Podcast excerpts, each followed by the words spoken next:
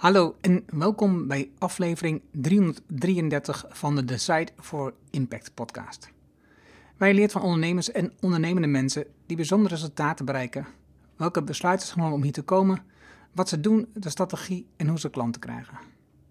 Mijn naam is Arno Hanning en ik deel mijn opgedane kennis, ervaringen en expertise met jou. Ik coach ondernemers zodat ze besluiten nemen om in impact te groeien. Vandaag het gesprek met Tom Lettery en Arthur van der Lee. Ton is geboren in 1957 in wat toen nog Nederlands-Indië was en als kind naar Nederland gekomen. Hij begon zijn carrière in de maatschappelijke hulpverlening. Vanuit zijn intentie om anderen te willen helpen, concludeerde hij dat als je echt dingen wilt veranderen, je zelf middelen nodig hebt. Toen is hij overgestapt naar het bedrijfsleven. Na werkzaam zijn te geweest in de internationale handel en advies is hij begonnen met de ontwikkeling van een revolutionaire nieuwe airconditioning technologie. Die nu een cruciale missing link blijkt te zijn om de wereld te helpen klimaatverandering tegen te gaan. Arthur is geboren in 1982 en na zijn middelbare school kwam hij voor Tom te werken. Die adviseerde hem bedrijfskunde te gaan studeren en zo geschiedde. Toen Tom zijn nieuwe airconditioner ging ontwikkelen, kwam ook Arthur daarvoor te werken. Zo werkten zij 15 jaar lang aan deze technologie en staan nu op het punt om de wereld te verrassen met een baanbrekende product. Laten we beginnen. Welkom bij Decide for Impact, de podcast waarin je leert van ondernemers en experts die een positieve, duurzame bijdrage leveren aan mens en omgeving. Met persoonlijke verhalen die je helpen om impactbesluiten te nemen voor jullie bedrijf. Dan nu, jouw business coach, Engel Halling. Welkom in deze nieuwe aflevering. Vandaag spreek ik met twee gasten. Oorspronkelijk was de bedoeling dat we elkaar zouden ontmoeten in Nieuw-Leuzen, in jullie pand. Uh, maar ja, gezien weer de aanschepping van de regels rondom corona, waar we ons graag aan houden, doen we het dus toch via Zoom. Dankjewel Ton en Arthur dat we dit gesprek hebben. Leuk, ja. Dankjewel. En um, jullie beiden, omdat nou, de ene uh, kwam als eerste naar voren als gesprekspartner, maar ik zei ook van ja, ik wil, ik wil toch ook wel heel graag Ton erbij hebben als oprichter en de, de, de gangmaker achter het idee. Dus vandaar dat we met twee mensen vandaag spreken. En jullie product is heel bijzonder en daar gaan we het zo uitgebreid over hebben. Uh, maar ik denk dat de achterliggende gedachte, en ik hou even voor de mensen die de video zien, dit boek omhoog. Mm -hmm. uh, het boek Drawdown, met uh, fantastisch jullie promotie ook.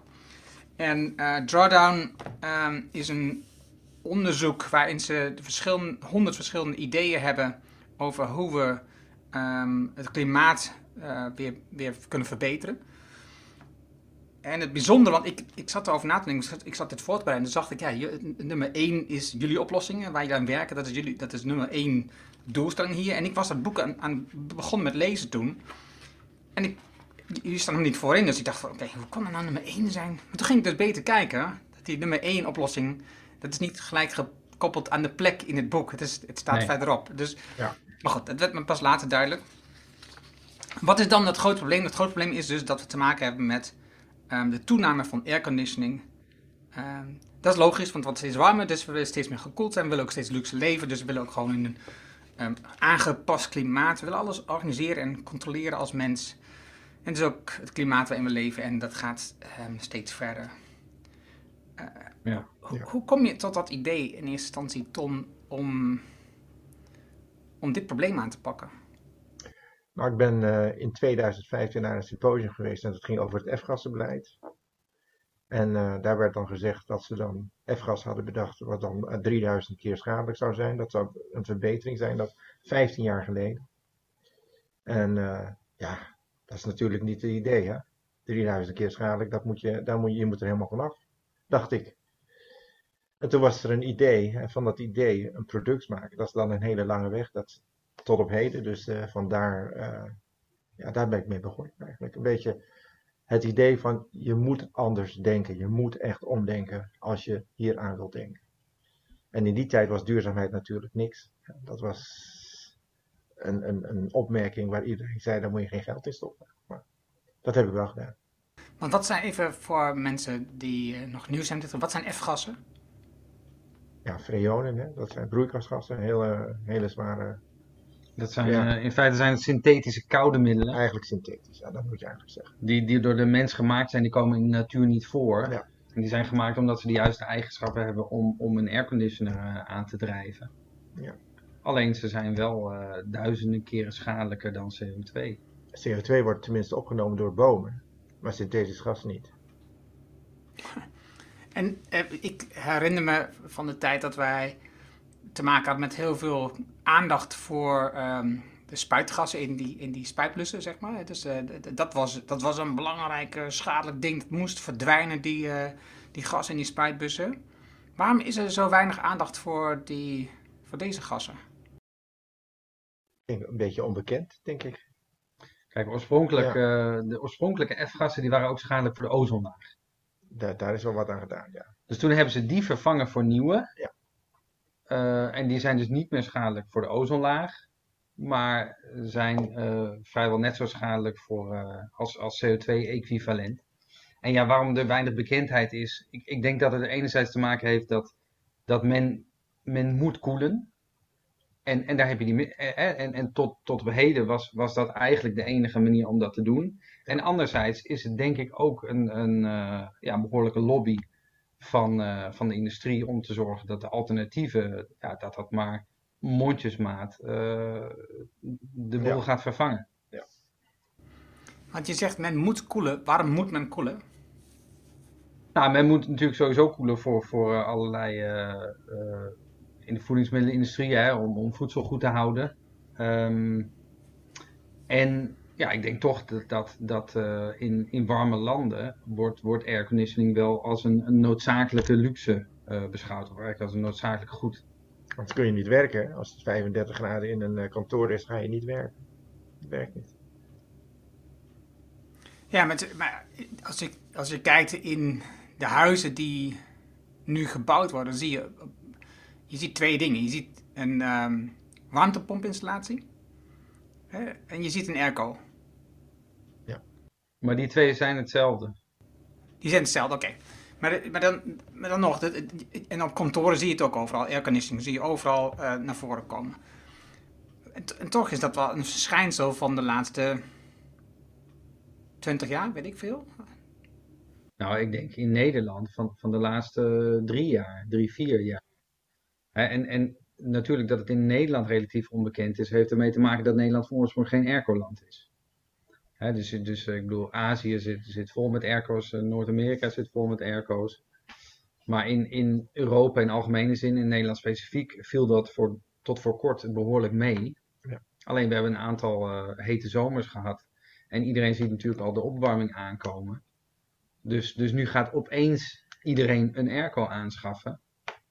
En, en voor je het weet zit Nederland helemaal vol met, met miljoenen airco's. Dus, dus, dus we zien de opwarming, we zien, we, we- we zien de opwarming als een, als een reden voor dat het warmer wordt in de zomer. De extreme van de temperaturen. En dan kopen we een apparaat wat eigenlijk dit nog verder versterkt. Ja, in principe Klopt. we wel, ja. Ja, ja. ja. Maar ik vind het een hele goede vraag die je stelt hoor. Van waarom, waarom weten we dat niet? Eh, kijk, ehm, in principe, als je naar de overheid kijkt, die toch ook heel veel belang heeft en, en die gewoon verplicht is om energie te besparen en om, om klimaatverandering tegen te gaan. Die, die doet er ook niks tegen en die, daar hoor je hun ook niet over. Hè? Dus, dus ik, ik denk dat we over één of, of enkele jaren dat iemand opeens gaat constateren van hé, hey, eh, wacht even, ons land zit nu eh, vol met eh, miljoenen airco's. hadden we dat niet anders kunnen doen? Wat is, wat is dan jullie strategie daarin om dat, om dat ook bijvoorbeeld bij die overheden duidelijker te krijgen? We hebben natuurlijk heel veel contacten met RVO. En eh, dat scheelt natuurlijk ook. Je, je overlegt heel vaak, met hun. En voordat je überhaupt iets kunt veranderen, dat kost altijd tijd. En eh, eigenlijk hebben we niet zoveel tijd. Dus ik denk wel dat je gezien eh, ja, de veranderingen die nu plaatsvinden, dat je dat toch wel op een dusdanige manier kunt neerzetten dat ze eh, misschien in versnelde procedures kunnen gaan denken. Dat hoop ik dan maar. Maar in ieder geval, de eh, nood is wel aan de man. Laat ik het zo zeggen. Vorig jaar eh, werd er al in Nederland al 200.000 eh, aan airco's verkocht in de particuliere sector. Die van die split units. En afgelopen jaar 300.000. Dus kun je nagaan. En die lekken altijd, dus dan, je vergroot alleen maar het probleem. Split units, dan hangt een deel binnen en een deel buiten? Exact. Maar kijk, in principe zouden wij niet. niet kijk, uh, wij kunnen niks aan de overheid doen. Natuurlijk kunnen wij ons verhaal wel doen en we kunnen wel de urgentie weergeven en dat doen we ook zeker. En de Ja. overheid die, die, die weet ook wel, die is er ook wel mee bezig. Ja. Maar ik denk het belangrijkste wat wij kunnen doen is, is zo'n goed product leveren. Dat mensen eigenlijk liever gewoon ons product willen hebben. Wat veel beter is voor het milieu en veel energiezuiniger. Dat is de, de sterkste manier, denk ik, om, uh, om iets te veranderen. Ja, ik, ik sprak met uh, Rob van den Dol van uh, Yumico. En zij maken dekbedden van dons, maar dan op een, op een ethische manier, zeg maar, ehm, gevuld. mm-hmm. Normaal is dat niet zo ethisch. En, um, en een van de dingen die ik zei, weet je, het belangrijkste wat wij kunnen doen is ervoor zorgen dat we gewoon een heel goed product maken voor een aantrekkelijke prijs. En het mag best duurder zijn dan een standaard product, maar een aantrekkelijke prijs, zodat de consument gewoon um, koopt op basis van de kwaliteit.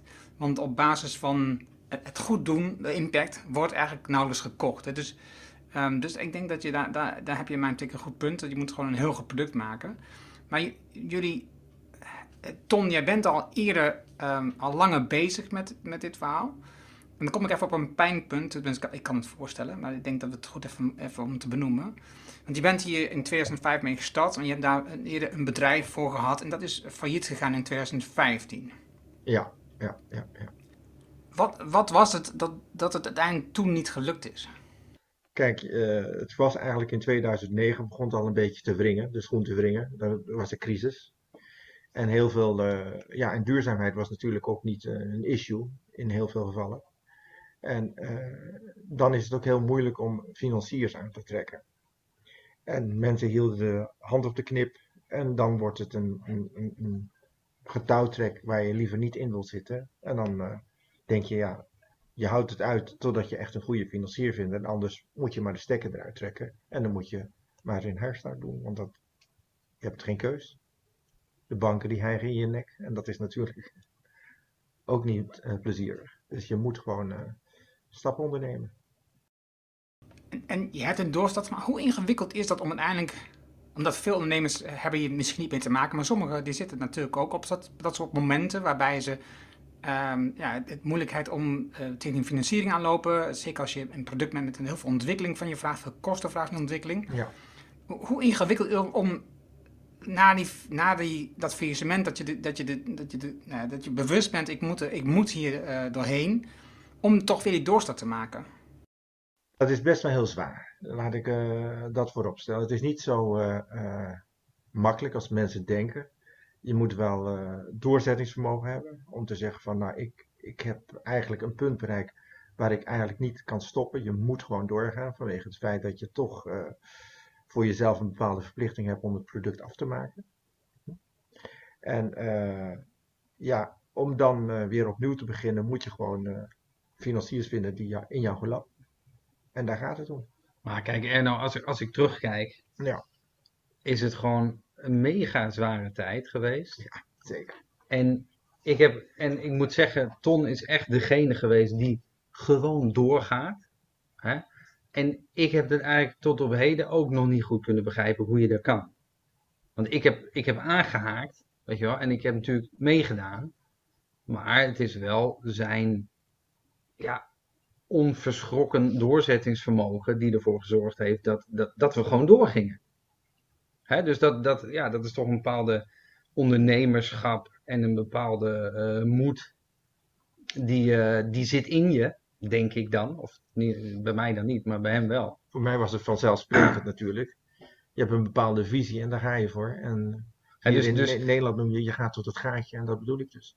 Dus dat is in, in die zin, de, is dat maakbaar? Ja, ik, ik denk niet dat het maakbaar is. Dat is ook persoonsgebonden. Ik, de meesten zullen vaak afhaken na drie tot maximaal vijf jaar. Dan zullen ze zeggen, ja nou is het genoeg geweest. Eh, ik geloof het allemaal wel. Het lukt niet. Wij hadden al gezien dat het kon. En dan de moed opgeven lijkt me zo raar. En zeker als je voor zo'n groot maatschappelijk probleem komt te staan. Dat vond ik eigenlijk meer belangrijk. En ik moet eerlijk zeggen, als je dan denkt van hoe ga je dat doen? Wat is dan eh, de essentie hiervan? Eh, ik, ik denk dat, dat als je op lange termijn dat ziet, ik ben een lange termijn denker, dan kun je alles tegenkomen, ook problemen die je kunt tegenkomen. Maar je product moet dusdanig in elkaar zitten dat het nog een veel langere tijd beschoren is. Dat, dat kun je bijvoorbeeld zien aan ons product. Hè? Die, uh, die nemen na 20 jaar in en, en, en dat kunnen we uh, uh, tien keer doen. Dus zo'n apparaat die bestaat 200 jaar uit dezelfde materie. Dus ik bedoel, dan jeukt het mij niet meer aan mijn tenen. Ik heb niet gedacht om dat op korte termijn te doen. Ik hoop dat in ieder geval anderen die dat voortzetten, dat die met dezelfde elan, passie het kunnen voortzetten. En dat vind ik wel heel mooi. Wat jij, waar je voor staat, en, dat, en zo heb ik het namelijk ook voor dan wat even apart benoemen, is dat je denkt in je bedrijf, in je product, in de toekomst voorbij je eigen leven als oprichter. Ja, een legacy wil je neerleggen. Precies. Ja. Hoe komt het dat jij zo in zo'n lange termijn denkt? Opvoeding, achtergrond, ik zou het niet weten. Maar uh, ik denk dat het heel, voor, voor mij is het heel logisch, laat ik het zo zeggen. Voor anderen is het uh, misschien een heel andere visie. En ik probeer altijd wel die visies bij elkaar te brengen. Maar dat is soms wel heel moeilijk. Omdat je al heel veel stappen dan vooruit denkt. En dan lijkt het net alsof ik het niet begrijp wat, wat er gezegd wordt. Maar ik begrijp heel goed wat er gezegd wordt. Maar ik denk anders. Misschien. Wat, hoe gaan jullie dan om met bijvoorbeeld financiers? Want die denken natuurlijk op een heel andere termijn. ja, die denken heel anders, ja ja, eh, vrij, uh, vrij uh, kort. En dat is ja, rendement first. Hè. Dat, dat is hun visie. Maar ik denk wel dat je moet omdenken, zeker in een tijd als deze. Daar moet je ook maatschappelijk verantwoord naar kijken. En, en ja, rendement first is natuurlijk heel fijn. En impact is ook heel fijn. Maar als rendement first staat, dan komt impact nooit aan de orde. Dan gebeurt nooit wat. Dus ik denk je moet gewoon wat doen. That's it. Kijk, financiers hebben inderdaad een, hun eigen manier van kijken. En die zijn eigenlijk bijna in veel gevallen geneigd om te zeggen hoe je je bedrijf moet runnen. En, en dan Excel sheet gedreven. En, en vanuit allerlei standaard principes uh, van, van hoe je een bedrijf zou moeten runnen. Ja. En het gevaar is, en dat heeft Ton zich nooit laten gebeuren, maar hè, is dat je, dat je ook gaat denken dat dat zo is. En dat je je eigen visie vergeet. Hè? En kijk, het is heel leerzaam, die financiers. Want alle aspecten die ze noemen, daar moet je, moet je goed voor elkaar hebben. De markt en, en natuurlijk het product, maar ook uh, de organisatie en alles wat erbij komt kijken. En de partnerships die je moet doen. Dus daar kan je heel veel van leren. Alleen je moet niet je eigen visie vergeten en, en helemaal in hun Excel-sheet gedachten meegaan. Want dan, uh, ja, dan verandert je bedrijf helemaal en dan, dan is het niet meer uh, wat je oorspronkelijk voor ogen had. En uiteraard heb je over al die vragen die ze je stellen, heb je uiteraard nagedacht. Alleen, je vult het anders in, maar het doel is hetzelfde. Kijk, uh, je kunt op twee manieren kun je verdienen. Je kunt verdienen door te zeggen van oké, ik wil op korte termijn heel snel mijn zakken vullen en tabé. Of je zegt, er zit een bepaalde opbouw in je financiën en dat heeft puur te maken met het doel wat je beoogt en het uiteindelijke nut wat het heeft, de impact die het krijgt. En dat zijn echt verschillende dingen die je goed op een rijtje moet zetten al voordat je daarmee begint. Want je komt heel veel dingen tegen waarvan je zegt, nou dat had ik liever niet tegengekomen. Maar je komt ze toch tegen. En dat kun je allemaal lezen. Ik bedoel, er zijn hartstikke veel managementboeken die je kunt doornemen. En dat kun je allemaal doorworstelen. Maar het komt toch op jezelf aan om te zeggen van, hier ga ik mee door of daar stop ik mee. En ik denk dat dat heel belangrijk is. In, in heel veel gevallen is het... Uh, ook een inzicht die je met je meebrengt en, en je eigen visie die je hebt ten opzichte van je doel. Want toen jij in 2005 in aanraking kwam met dit probleem, was je toen al ondernemer? Ja, ja, ja, ja. ja ik zat meer uh, wel uh, met overheden, handel, ja, inkoop, verkoop, dat deed ik wel, ja. ja. Maar uh, duurzaamheid was wel voor mij één ding, dat vond ik wel belangrijk. En ja, toen ik dit probleem tegenkwam, dan dacht ik, ja, Hoe kunnen we nou zo denken? Dat is onbegrijpelijk. Het is onbegrijpelijk door dat te zeggen en dat zomaar te roepen dat dat kan. Nou ja, dat, dat komt voor mij, volgens mij niet door de beugel. En dan, ook al zou het 600 keer schadelijk zijn, dan maakt het niet uit. Het is wel 600 keer. Je moet gewoon tegen jezelf zeggen: ons doel is nul. En dan ben je goed bezig. Hè? Want je kunt uh, met alles zien dat je met uh, software heel veel dingen kunt doen. Hè? Dat, zet je een S'je ervoor en het is goed. Als je, we hadden het net over die consumenten-airco's. Dat is, dat is een deel van, van de markt, van het probleem. Wat is, wat is de klant waar jullie op dit moment vooral op richten? Ja, op, op, uh, op de utiliteitsbouw. Waarom? Nou, dat heeft ermee te maken dat, um, dat ons product uh, in eerste instantie uh, ook gemaakt is voor boven een vlaag plafond. Hè? En, en omdat uh, eigenlijk ook to, toen we hiermee begonnen, de, de, de consumentenmarkt in Nederland zeker nog niet zo groot was. Maar, maar voor de utiliteitsbouw wel. En um, dus daar heeft het vooral mee te maken. Hè? En als je aan particulieren verkoopt, dan moet je daar toch wel een, je organisatie op aanpassen. Omdat je dan eigenlijk één apparaat verkoopt aan één klant. Terwijl als je in utiliteitsbouw verkoop je uh, soms tientallen of honderden apparaten aan één klant. Ja, dat is toch uh, organisatorisch heb je dan meer focus. En dat niet alleen maar als jij gewoon je massa uh, wilt opzetten en je wil daar naartoe groeien, zul je toch de grote klanten eerst moeten pakken om het kapitaal te vergroten van je bedrijf, waardoor je sneller kunt opschalen. En dat is ook een beetje het idee. En ja, kijk, zoals het nu ervoor staat, we kunnen heel makkelijk leveren en dat is niet het probleem. We kunnen, maar je hebt op een gegeven moment een capaciteit en daar moet je dan binnen blijven. Omdat het puur te maken heeft met, met, met uh, aantallen die je nu kunt maken. Maar wil je de wereld redden, moet je honderdtallen, miljoenen maken. Dan, dan, dan helpt dat. En dat, dat is natuurlijk uh, waar we nu voor staan. De opschaling. Want wat is, wat is waar je nu ongeveer staat? Uh, hoeveel, hoeveel units kun je produceren per, per jaar, per maand, weet ik niet. Ja, wij kunnen de, volgend jaar gaan we er enkele duizenden maken. Hè? En, en, en uh, kijk, de eerste producten die we op de markt brengen, die zijn heel specifiek voor bepaalde toepassingen. Eén toepassing is bijvoorbeeld voor klaslokalen. Ja. Hè? Dus omdat onze unit niet alleen koelt, hè, maar ook ventileert met warmte-terugwinning heb je in feite in die situatie, in klaslokalen, heb je twee apparaten voor de prijs van één. Dus klaslokalen moeten ventileren.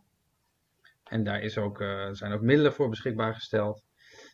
En wij zeggen dan, als je toch gaat ventileren, als je toch het ventilatieprobleem gaat oplossen, waarom niet gelijk het oververhittingsprobleem? In één apparaat, zonder uh, een meerinvestering of, of zonder een substantiële meerinvestering.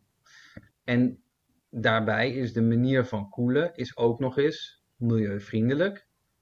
Met heel weinig energie, eigenlijk met nauwelijks extra energieverbruik. En met nauwelijks extra operationele kosten. Wat natuurlijk heel belangrijk is voor iedere klant, maar zeker ook voor scholen. Ja, in principe hebben we dus eigenlijk een, eh, een hele goede, los van, van alles wat je beoogt om uh, naar die duurzaamheid en, en naar een goed product wat impact uh, heeft, daar ga je naartoe.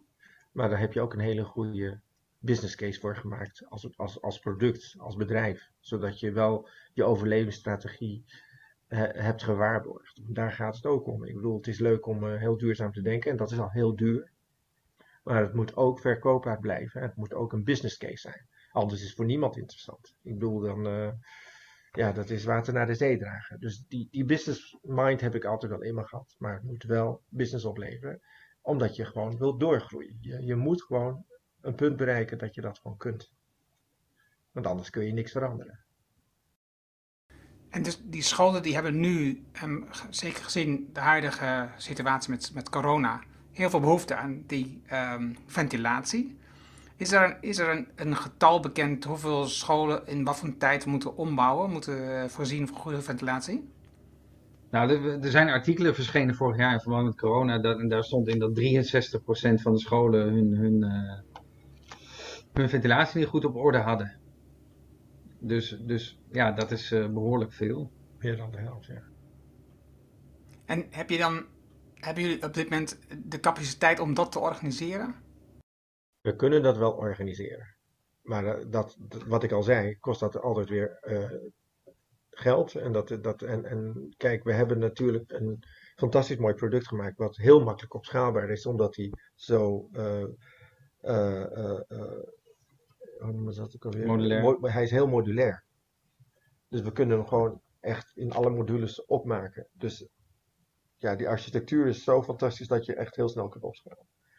En, en ik denk uh, daardoor dat je ook de andere aantallen wel kunt doen. Maar je, wat je wilt is de geleidelijkheid in de, in, in de, in de opbouw van je, van je fabriek, zodat je heel snel uh, ja, copycat kunt doen. Want daar gaat het eigenlijk om.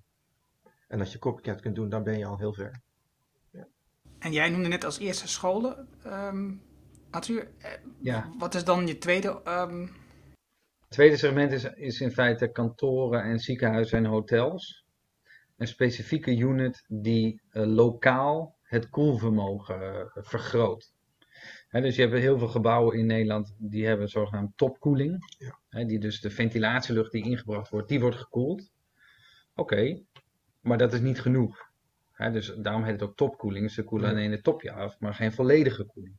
Dus als je ons product, de Ice Cube, dan lokaal toepast in iedere ruimte, dan heb je volledige koeling. Dan heb je een meer dan verdrievoudiging van het lokale koelvermogen. En het mooie is dat in die situatie heb je natuurlijk dezelfde voordelen als, als uh, bij een klaslokaal, dat je dus 80% besparing hebt op je koeling en geen schadelijke koude middelen. Uh, maar het, het is ook nog makkelijk te installeren.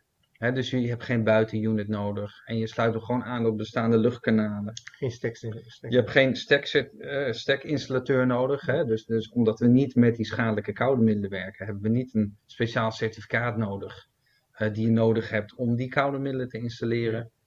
Dus het geeft ook nog veel praktische voordelen. Ja. Oké, okay, even voor. Jullie zitten er diep in, maar even voor de leek. Wat is, hoe werkt het systeem? Leg het maar in en Janneke taal uit. nou, wij, wij, wij koelen door de verdamping van water. Als water in de lucht verdampt, wordt die lucht koud. En één kuub water levert genoeg koeling om een, een doorsneewoning in Nederland een jaar lang koel te houden. Dus super efficiënt.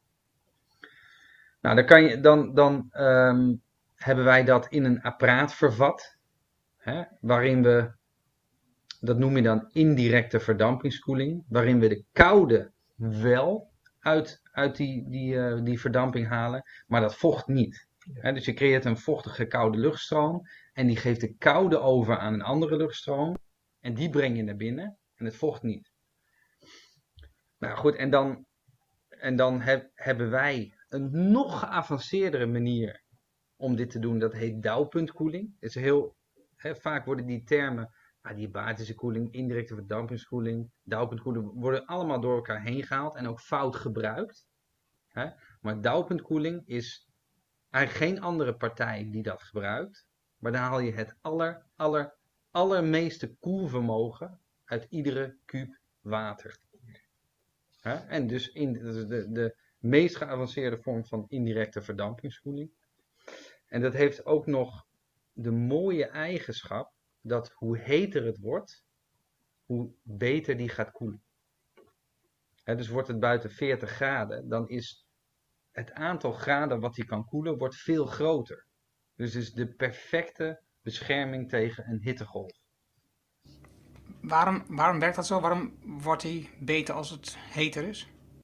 Als de lucht heter is, dan kan je er meer water in verdampen. En kan je dus ook dieper koelen. Of verder koelen. Nu hebben wij in Nederland een vrij, uh, ik heb me voorbereid hè, voor duidelijkheid, okay. een vrij hoge luchtvochtigheid. Dus um, is dat een voordeel of een nadeel voor het systeem? Nou, voor deze techniek geldt inderdaad hoe droger de lucht is, hoe dieper je kan koelen.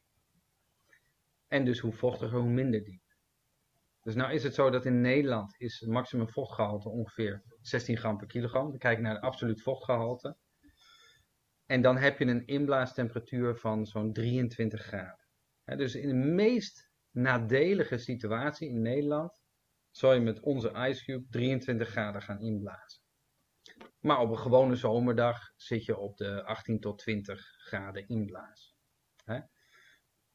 Nou, dat is in veel situaties is het gewoon perfect. En is het gewoon geweldig. Als jij van 35 graden naar 23 graden of naar 20 graden kan koelen, ja, dat is gewoon super. Een gewone airco gaat minder goed koelen, hoe heter het wordt buiten. Toch wil je in staat zijn om in alle omstandigheden wel bijvoorbeeld die 18 graden in te blazen, ook als het buiten vochtig is, dan combineren wij onze Ice Cube met luchtdroging. Ja. dus die gaat een, een, een klein deel van de lucht gaat die drogen, zodat dat wat de Ice Cube ingaat altijd het juiste vochtgehalte bevat en je in alle omstandigheden die 18 graden inblaas kan realiseren. En dat is zeg maar ook het luxe niveau wat men bij luxe kantoorgebouwen in ziekenhuizen en hotels gewend is. En dat kunnen we dus ook leveren. Ja.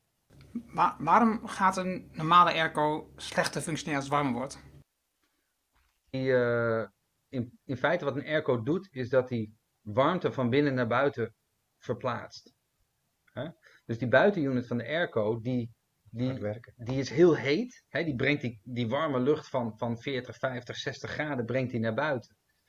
Maar als het buiten al heel warm is, kan hij die warmte niet meer kwijt. En, en, en wordt het vermogen minder en, en soms uh, ontstaat er gewoon een foutmelding van ik kan mijn warmte niet meer kwijt, dus ik ga uit. Ja. En dat, dat gebeurde ook in verschillende situaties tijdens een van de hittegolven in de afgelopen vier jaar. Ja, dus eigenlijk is het heel eigenaardig. Dus je hebt. eigenlijk is het zoals ik denk dan met eigenlijk wat alles op dit moment kijkt naar. Um, uh, hoe het milieu aanpakken. Het is allemaal gericht op hele individuele oplossingen. Het is, ik heb het in mijn huis, wil ik het kouder hebben. Dus ik schaf een airco aan. Daar maak ik, voor de rest van de wereld maak ik het warmer mee. Ja, ja in feite wel. Ja. Dat klopt. Ja, dat is jammer. Dat moet dus eigenlijk niet. Vandaar dus dat we hierover na hebben gedacht. En 15 jaar lang voordat je een product hebt. Want je moet dan, kijk, dat is, dat is ook eigenlijk een beetje ontwikkeling. mensen denken van innovatie, ach ja, dat is zo gebeurd. Maar je moet wel door alle loops heen. Als je dat niet doet, krijg je nooit een uh, volwaardig product. En dan kun je niet zeggen dat je over alles hebt nagedacht. En dat, dat, dat moet je echt, echt doen.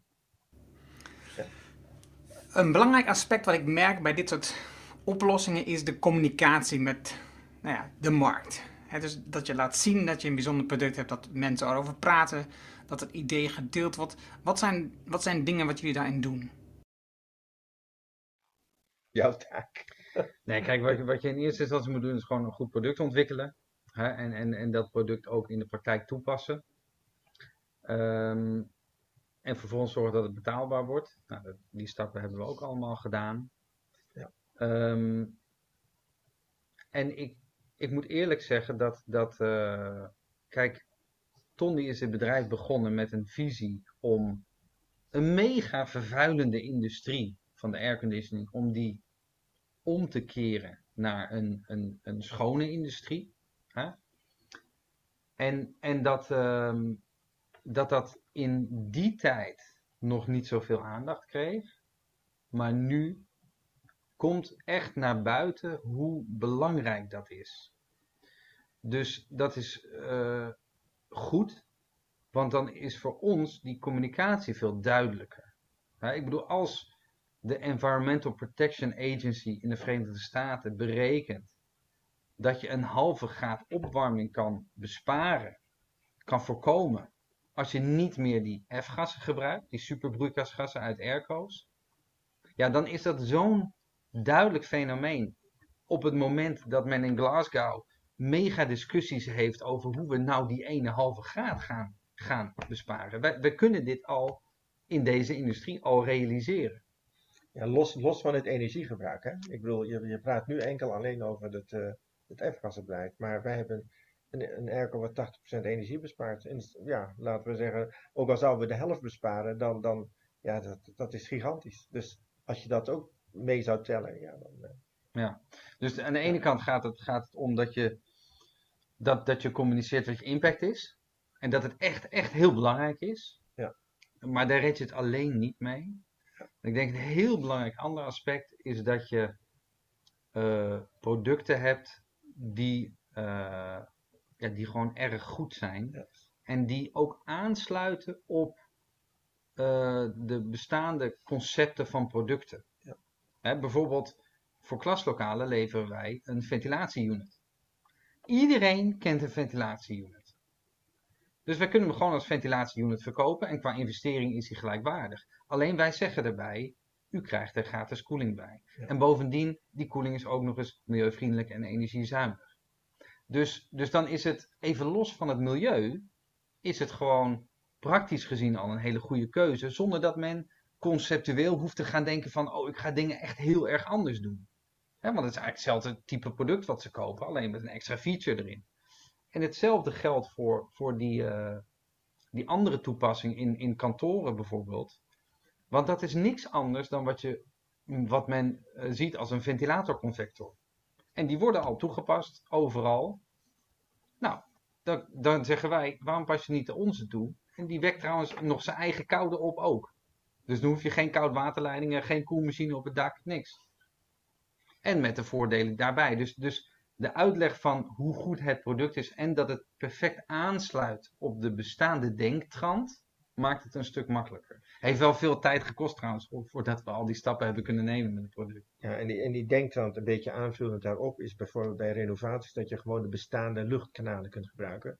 Want dat scheelt ook eh, natuurlijk kapitaal. Meestal bij de meeste innovaties, als je dan iets innoveert, dan moet je allemaal weer aanpassingen doen. En eh, andere kanalen of andere dit. En dat kost allemaal geld. Dus dat bedoel ik ook met het 15 jaar doordenken van een product. Dat betekent dus dat je eigenlijk de bestaande industrie, die eigenlijk al bestaat, daar, daar moet je eigenlijk naartoe. En je moet er niet te veel omheen. En ervoor zorgen dat, dat je dat gewoon laat aansluiten. En dat, is, dat kost gewoon tijd. En dat moet je, dat, dat, dat moet je berekenen. Dat kost tijd. Want met wie communiceer je dan het meest? Met de installateur bijvoorbeeld? Of met, of met de eindgebruiker, de, zo'n school? Ja, maar in feite is de drijfveer op dit moment is gewoon de eindgebruiker. Hè, want, want kijk, uiteindelijk ehm, is gemiddeld genomen is de installateur niet zo gedreven om, om iets anders toe te gaan passen dan wat ze altijd al gedaan hebben. Het is uiteindelijk de, de, de klant die, die de drijfveer is en zegt ik wil energiezuinig, ik wil milieuvriendelijk Ja. en ik wil wel natuurlijk een goed product. Ja. Ja. Dus dat zien we zo in alle markten zien we dat. De drijfveer is, is de, de eindgebruiker, dan komt de, de adviseur. Ja. Hè, die, die, die, die, die zoeken ook naar nieuwe technieken. Architecten. Dan heb je ook nog inderdaad architecten, maar ook bouwbedrijven. Dat zijn volgende treden waarvan we zeggen: oké, dat zijn bedrijven die ook naar vernieuwing op zoek zijn. En ja, dan, dan zijn er een aantal installateurs die wel vooruitstrevend zijn. Ehm, maar het gros, eh, die kijkt toch liever naar bestaande producten. Het, kijk, ik bedoel, het verbaast mij als wij naar een school toe gaan waar een, waar een adviseur ons product heeft geadviseerd, dat de installateur die er achteraf bij is gehaald, dat die eigenlijk zegt van, kunnen we niet even de traditionele product erin gooien, met de gewone airco, dat is makkelijker. Hè, dus ik bedoel, Dat is een verdienmodel. het hele verhaal wat, wat, wat, waar we met wereld naartoe moeten, hè, dat wordt eigenlijk aan de kant geschoven. En dat is wel te begrijpen, want het gaat om, om de praktische invulling van een praktische vraag, koeling en ventilatie. Eh, maar we moeten in deze tijd toch, we moeten gewoon iets verder denken. We moeten even een stapje extra nemen om dingen te veranderen. Volgens mij hebben we die keuze niet meer. Hè? Dus ik, ik, ik, ik vind het wel heel leuk om eh, over heel veel dingen te hebben, maar ik ben eentje van aanpakken. Van eh, gelijk maar iets doen, want dat helpt. En eh, je kunt wel heel lang discussies hebben en geld eh, gebruiken om eh, Glasgow te financieren en dat soort dingen. Maar ik denk dat het erop aankomt dat je nieuwe techniek moet hebben. Niet dat het slecht is om Glasgow te doen, zo bedoel ik het niet. Maar het kost enorm veel geld. En je moet alle gezichten natuurlijk wel dezelfde kant op hebben. En daarvoor heb je Glasgow ook nodig. Maar ja, er moet gewoon er moet een verandering komen.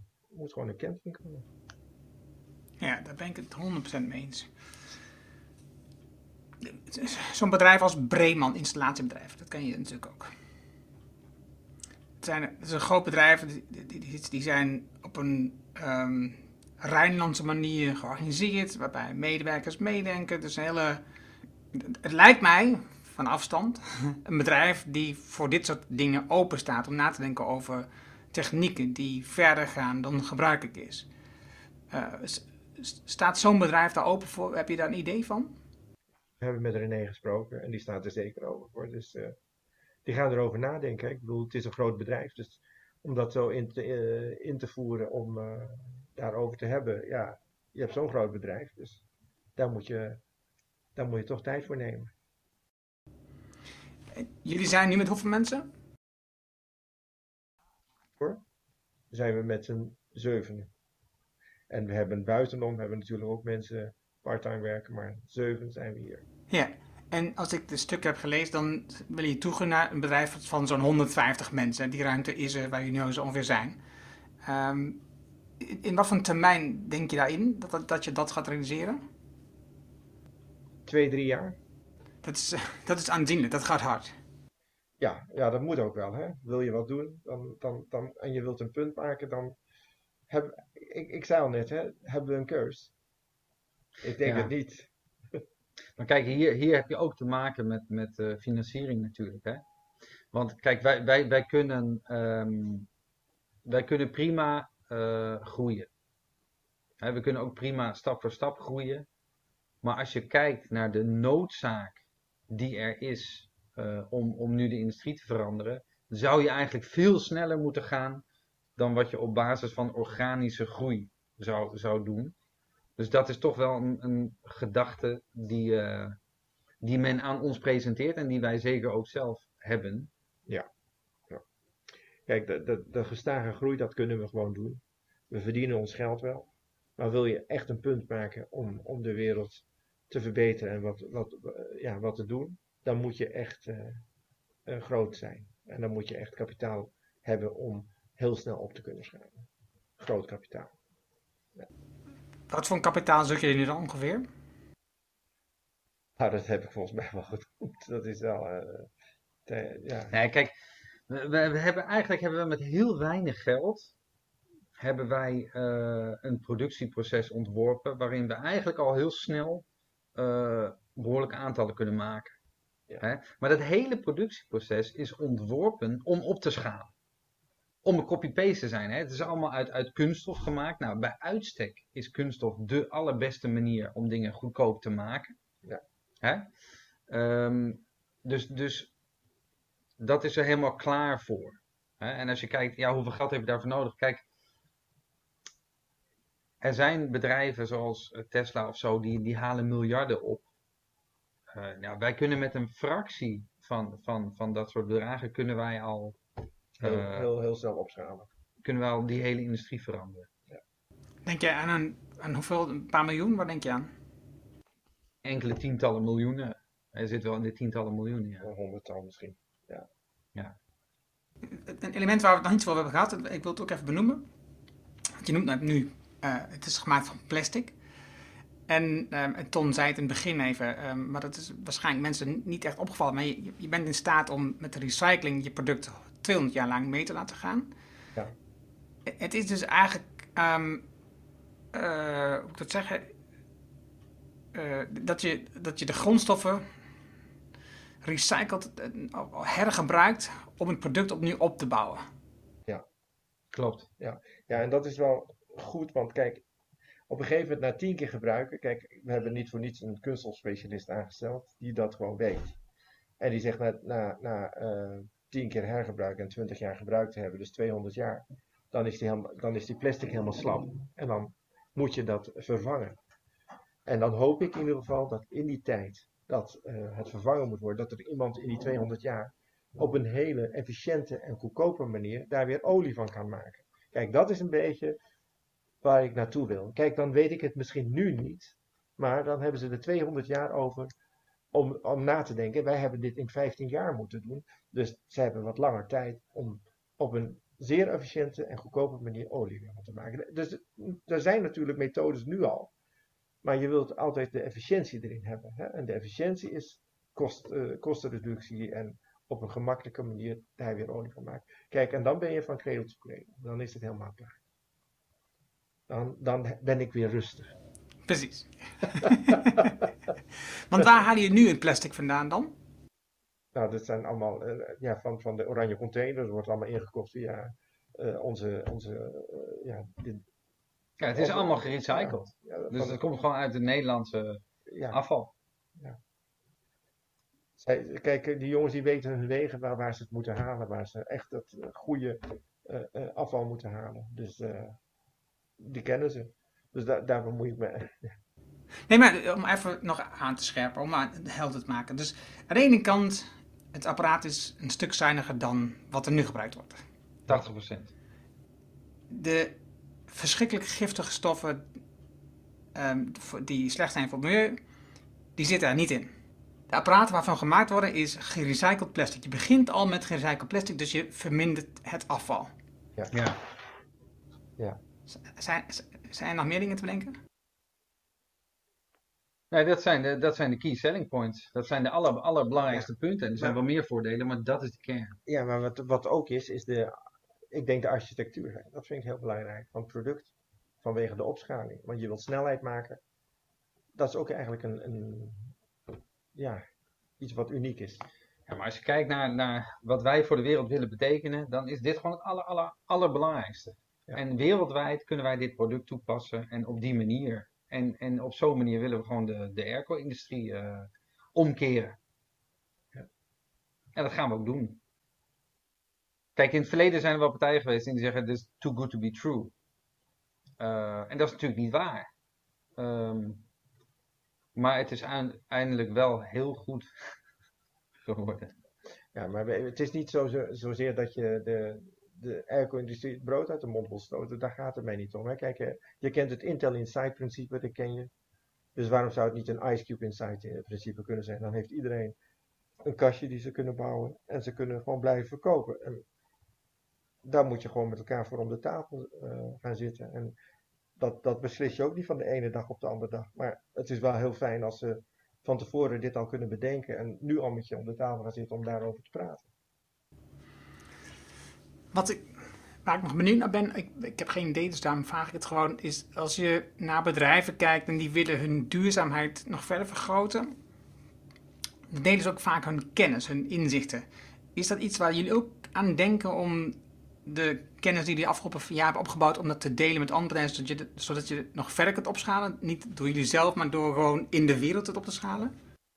Als ik een helpende hand erbij kan bieden, ja, waarom niet? Ik bedoel, dat is toch uh, logisch lijkt me niet meer dan vanzelfsprekend. Ja, dat weet ik niet. Er zijn veel mensen die liever zeggen, die kennis is van mij, dus die behoud ik en daar ben ik heel zuinig op. Maar kijk, ik bedoel, kennis is één, maar zij zijn, ongetwijfeld zijn zij natuurlijk ook bezig met andere technieken. Waarin je een bepaalde inzicht hebt hoe je dat misschien zou kunnen ontwikkelen. En waarom je het op die manier zou moeten doen. Ja, dat is ook kennis. Daarmee vergroot je ook uh, de 99 andere dingen die, die uh, in drawdown staat. Hè? Maar ik vraag me even af, welke, welke, kennis bedoel je? Kijk, als het kennis gaat om het innovatieproces, tuurlijk, tuurlijk dat, dat deel je met elkaar. Hè? En, en uh, ja, ik, ik, ik denk wel, naarmate wij meer impact hebben, dat we ook, uh, ook nog weer nieuwe producten gaan ontwikkelen. Ja. Die, uh, die op andere vlakken weer beter zijn. Kijk, die, die markt of die, die toepassing van, van koeling en uiteindelijk ook luchtdroging, die, die zijn zo groot wereldwijd. Ook in die industrie ja. en, en in de auto, uh, in auto's en in voertuigen. Dus uiteindelijk zullen wij nog, nog, nog heel lang bezig zijn en nog heel veel werk hebben om voor al die toepassingen een product te ontwikkelen. Maar dat kunnen wij en, en dat, uh, dat is ook een van onze doelstellingen. Ja. Auto-airco's, Lekker altijd. Ja. Je denkt er niet over na. Hè? Ja. Dat ook in dat Ja, soort dingen natuurlijk ook weer die gasten zitten, ja. Ja, kijk, als je eraan begint, dan moet je ook aan alles denken. Hè? Maar zelfs die warmtepompen zitten ze ook in. Hè? Ja. Dus de warmtepomp wordt altijd, het zit het label duurzaam op. Eh, maar ja, dat, dat, eh, dat is niet helemaal eh, op, op alle aspecten van toepassing van de warmtepomp. Oké, verhelder even, want ik snap nog iets over, want ik dacht dat het met water ging. Nee, ja, warmtepomp, daar zitten ook die koude middelen in. Hè, die F-gassen, die zitten daar ook in. Ja. Nou is het wel zo dat, dat, dat, maar dat geldt ook voor airco's, dat is ogenschijnlijk een gesloten systeem. Alleen ze lekken altijd. Ik bedoel niet voor niks dat er, dat er geregeld onderhoud verplicht aan moet gebeuren. Omdat het gewoon altijd Ja. gaat lekken. De prestatie vermindert dan. Hè? Dus, dus, ehm, dus, dus ja, het aandeel van, van CO2-uitstoot van Nederland gaat in dat vlak gaat het gewoon heel erg omhoog. Omdat er in Nederland steeds meer eh, F-gassen de lucht in gaan. Nee, kijk, ik, ik denk dat, eh, dat wij proberen als bedrijf wel echt verandering teweeg te brengen. En dat gaat allemaal niet vanzelf. Nee. Eh, ja, en, en, en ehm, het is, ik vind het persoonlijk heel mooi om te zien dat, dat alle moeite die we erin hebben gestoken, dat het nou ook een, eh, zijn vruchten begint af te werken. Werpen. Dus dat, eh, ja, daar zijn we gewoon heel blij mee. We zijn heel dankbaar dat we überhaupt eh, op dit punt hebben kunnen bereiken. Hè? Want, want ja, net wat je zegt, eh faillissement, dan zit je op een kantelpunt. En ja, dus wat dat betreft zijn we heel gelukkig. Nou, dat is waar. Ik, ben, ik, ik, ik, ik heb het in dankbaarheid mogen doen, laat ik het zo zeggen. Want eh, dat vind ik ook heel belangrijk. Ik bedoel, het is niet zomaar, het is, eh, het is altijd wel even knielen en eh, vragen of je het mag doen, want anders red je het ook niet. Arthur, Ton, super dankjewel voor jullie uitleg. En ehm, ik hoop, en dat is de reden waarom ik dit met jullie bespreek, om dit soort dingen te verspreiden, de ideeën te, de ideeën te delen, omdat ik denk dat meer ondernemers dit soort principes, dit soort gedachten over de lange termijn, over 200 jaar, dat soort, dat soort denkwijzen, dat je daarnaar kijkt met je producten die je in de wereld brengt.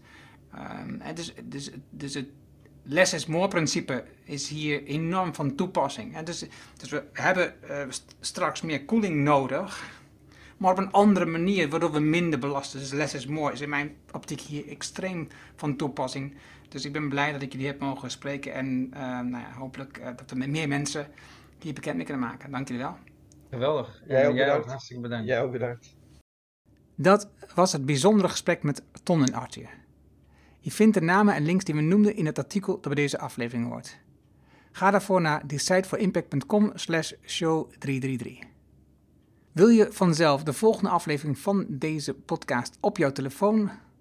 Dat kan heel eenvoudig. Standaard zit de Apple Podcast app op de iPhone. Open deze app en zoek op de Decide for Impact podcast. Heb je een Android-telefoon? Installeer dan eerst bijvoorbeeld de Player FM app. Open die app, zoek op de Decide for Impact podcast en abonneer. Dankjewel alvast.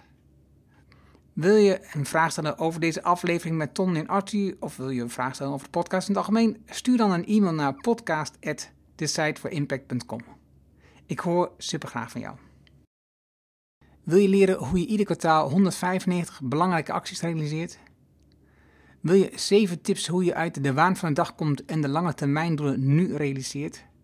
Vraag dan het boek Impactbeslissingen voor een leider aan op de site voor impact.com. Dit is mijn nieuwste boek en je downloadt het daarom helemaal gratis. Je hebt zelfs geen e-mailadres nodig. Er is ook een Kindle en EPUB versie. Wil je de papieren versie van dit boek? Dat kan ook. Je betaalt dan alleen de verzendkosten. Tenminste, zolang als dit mijn nieuwste boek is. Mijn nieuwste boek krijg je altijd gratis. Vraag het daarom nu aan. En je vraagt jouw boek aan op thesiteforimpact.com. Ik weet, je hebt een volle agenda. Je leest het in één avond tijd. Dankjewel voor het luisteren en graag tot de volgende. Dankjewel voor het luisteren naar deze aflevering van de Decide for Impact podcast. Ga voor jouw volgende stap naar decideforimpact.com.